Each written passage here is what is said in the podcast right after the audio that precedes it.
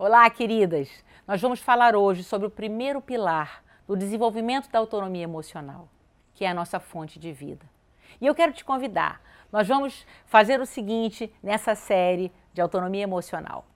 Eu quero que você entre lá no nosso Instagram, Projeto Mulher Plena, e vá fazendo os seus comentários. Conforme você vai assistindo as palavras e colocando em prática, que esse é o objetivo, né? Eu não quero que você só me escute e guarde, é que você viva e coloque em prática o que nós trazemos para você, né?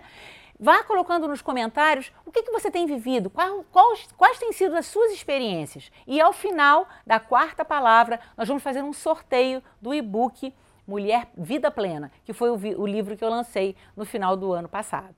Então, coloque o seu comentário que bastando comentar, você já vai participar do nosso sorteio, tá bom? Então, comente lá no, no nosso Instagram, Projeto Mulher Plena, e você vai concorrer a uma edição do livro Vida Plena.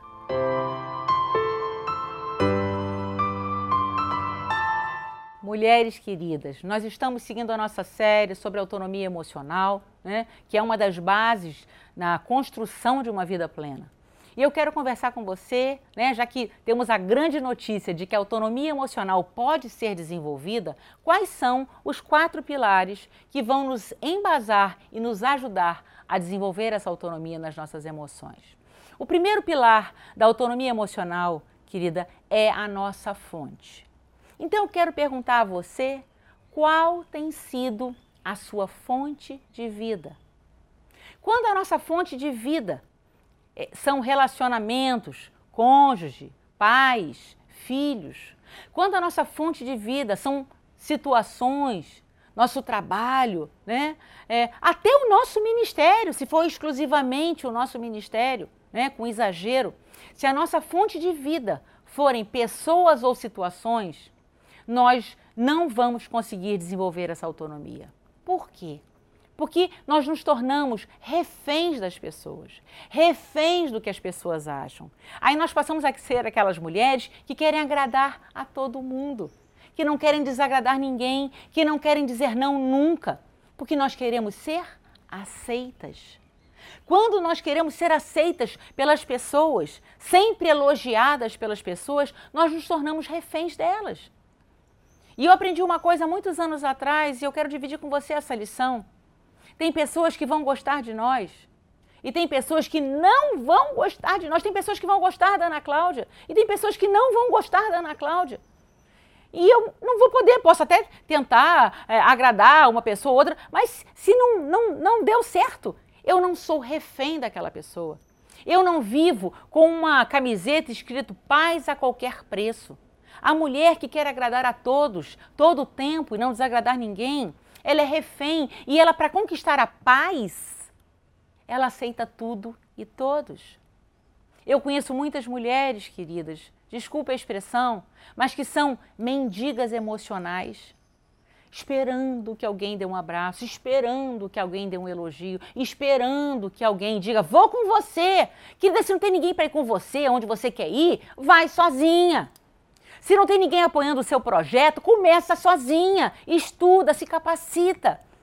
Não dependa. Está entendendo a autonomia emocional? Não dependa. Precisamos de ajuda sim, precisamos de colaboração sim. Autonomia não é independência. Isso é importante você entender. Ser autônomo emocionalmente não é dizer não preciso de nada nem de ninguém. Não é isso. Porque a nossa fonte é o Senhor Jesus. Quando a nossa fonte é o Senhor Jesus, ah, minha querida, nada nem ninguém pode te segurar. Sabe por quê? Você nunca vai estar sozinha. Você e Deus, eu e Deus somos, somos maioria sempre. Isso é uma verdade que tem que estar no seu coração. Então, para que você desenvolva autonomia emocional, você precisa fazer da sua fonte de vida o Senhor Jesus. Isso não é uma vida religiosa, isso não é uma vida é, é, é, de, de protocolos religiosos, não. Isso é uma vida em que o Senhor é a sua fonte, em que a palavra dele é a sua fonte. E a palavra de Deus diz que ele tem planos, em Jeremias 29, 11 fala sobre isso. Eu é que sei os planos que tenho seu, a seu favor, planos de te fazer prosperar, planos de ter um futuro e é isso que o Senhor tem para minha vida e para a sua: futuro, planejamento, avanço. Mas se eu e você colocarmos pessoas, precisarmos necessariamente de pessoas para caminharmos, precisarmos de elogios, precisarmos de, ah, vou, vou, você não vai sozinha não, eu vou com você. Ah, ninguém quer ir comigo, ninguém me apoia, ou eu não tenho dinheiro. Queridas, nós vamos ter sempre uma desculpa para ficarmos estacionadas, inertes, dependentes. Não coloque a sua vida na mão de nada nem de ninguém coloque na mão, nas mãos de Jesus.